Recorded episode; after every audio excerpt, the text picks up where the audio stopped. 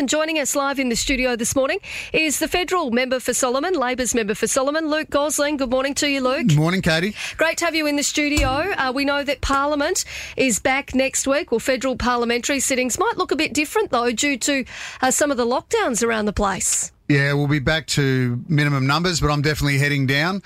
Uh, even last year, I didn't miss a parliamentary sitting because I just, you know, think it's so important that we're actually physically there representing the territory and. Um, there's not going to be many people from New South Wales. So my plan is for Territorians and South Australians and people from the smaller states. And we battle to get a look in with so many people from New South Wales. This is our chance to uh, try and um, get some things done. So you reckon uh, slip a few things through for the Northern Territory while there's not as many people there? I like it. I think that's a good idea. Oh, we'll give it a crack. At least we'll get our uh, points across. Uh, yeah, easier, yeah. and um, there's a lot to um, to to talk about. Yeah, it has been really tough, hasn't it? Though for so like for so many different sectors, but when you look at those lockdowns and the impact that it's having, it's something that you and I have spoken about on numerous occasions in terms of the quarantining for some of our farm workers and different industries.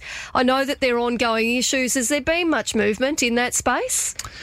Not really. I keep he- hearing that you know the federal government's going to look at different um, dedicated quarantine facilities around the country. But it's almost daily we're hearing another hotel quarantine leak that's leading to lockdowns. We're up to 28 hotel quarantine leaks now. So I wish that they move on that. And I'll be talking to some of my colleagues about that uh, in the government when I get down to Canberra to get an update on. Um, yeah, what's happening in that space. But I think we've there's finally an understanding. I think that a quick, short, sharp lockdown like we did here in the territory, and that Victoria successfully done over the last weeks, um, is how you nip the virus in the bud and get everyone um, back to normal. So hopefully that message is starting to be understood uh, by the prime minister and, and, the federal government.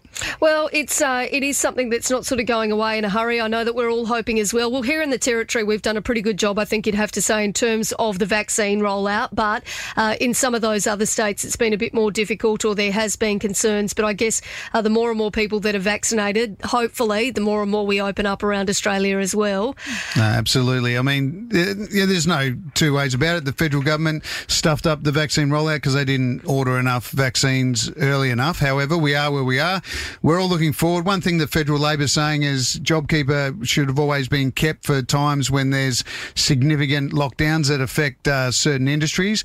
And as early as uh, you know February this year, I was saying, you know, the tourism industry needs targeted support for when there's lockdowns yeah. because it doesn't just affect New South Wales businesses. Yep. When there's a lockdown in Sydney, that's a big chunk of our tourism. That's, well, it's actually a good point that you raised, and it's something that was uh, was brought up with us a little bit earlier this week um, by Tourism Central Australia's CEO Daniel Rochford, and he had said that they're having uh, such a difficult time in Central Australia over the last few weeks weeks with those lockdowns and had uh, had raised that point whether there does need to be some more targeted support for some of those businesses, um, particularly in the likes of Central Australia, but even up here in the top end.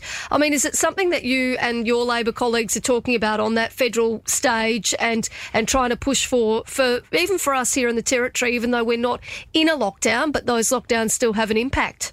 Yeah, absolutely. Businesses that are affected, um, JobKeeper should be used like not all the time, but when there's a lockdown that affects uh, businesses, JobKeeper should be used to keep employees connected to the businesses. And what people down south have got to understand is when you've got such a seasonal tourism um, set up as we have, particularly for the tourism industry, the hospitality industry, a lot of our businesses had 50% cancellations when those lockdowns occurred.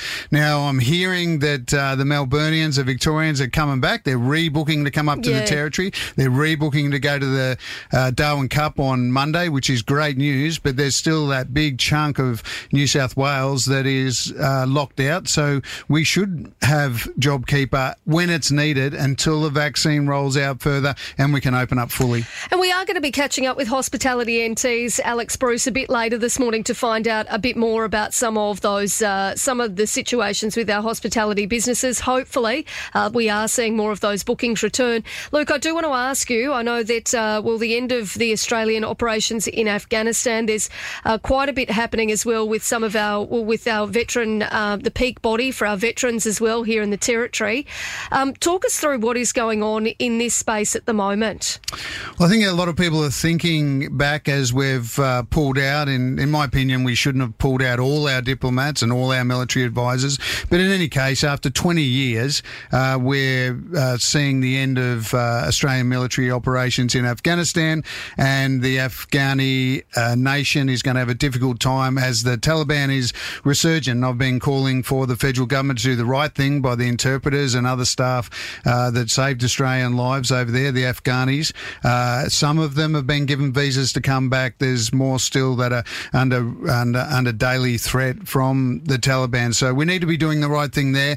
But we also need to remember that um, the majority of veterans, um, uh, overwhelming majority of veterans, did an incredibly great job over there and have come back and have just transitioned back into society. And I think uh, coming up after 20 years, it's a, it's an opportunity for us to recognise the great work our people did there, and also recognise that the best thing a business or an organisation can do is employ a veteran. They're really uh, passionate, dedicated, disciplined uh, people. So part of that 20 year celebration is we're going to have a big concert up here by the end of the year oh, right. with, with, veteran bands. It's called Rock for Reflection and Remembrance Tour. Yep. It's a national tour, and it's going to come here to Darwin, probably to the Darwin Entertainment Centre, and that'll be a, and it's going to include a veteran art exhibition. It's going to be a really good opportunity for our veteran community to get together and by no means celebrate Afghanistan, but just to commemorate the lives lost, like our own Scotty Palmer, and just um, yeah, think about moving forward into the future. And the Royal Commission's going to help with that. Yeah, I reckon there'll be plenty of Territorians who'll be very keen to find out more about that. Is there just very quickly? Is there much movement uh, when it comes to that Royal Commission into veteran suicide at this point in time? You and I have spoken about this on so many occasions. Is there much of an update? When I get down to Canberra next week, I'll be meeting with the new uh, Veterans Affairs Minister. I think it's the sixth one uh, that the current government have had, but uh, I'm really hoping that he'll get a little bit more engaged in the Royal Commission and um, get make sure that uh, it starts as quickly as possible and that we get the recommendations then as quickly as possible, and obviously the implementation. We all know that a Royal Commission is only as good as the as the will and the determination of the government of the day to implement those recommendations. So I'll be talking to him about that in Canberra next week. Here locally, in some great news, um, there's a new organisation that's been formed as sort of a peak uh, body for veterans organisations in the Northern Territory called Council of Australian Veterans NT. They'll be launching on the 11th of September um, this year, which is really significant because it is the end of that 20 years uh, in Afghanistan, and it's a good time for us to get together and as a veterans and defence community coordinate our efforts and work together as a team to do the best thing by our veterans and their families. Well, member for Solomon, Luke Gosling, always good to catch up with you. We are going to have to leave it there. We'll catch up with you again soon. Uh, let us know if anything happens in Parliament next week that Territorians should be aware of. If there's a bit of a takeover down there, Katie, I'll let you know. good on you. Thank you.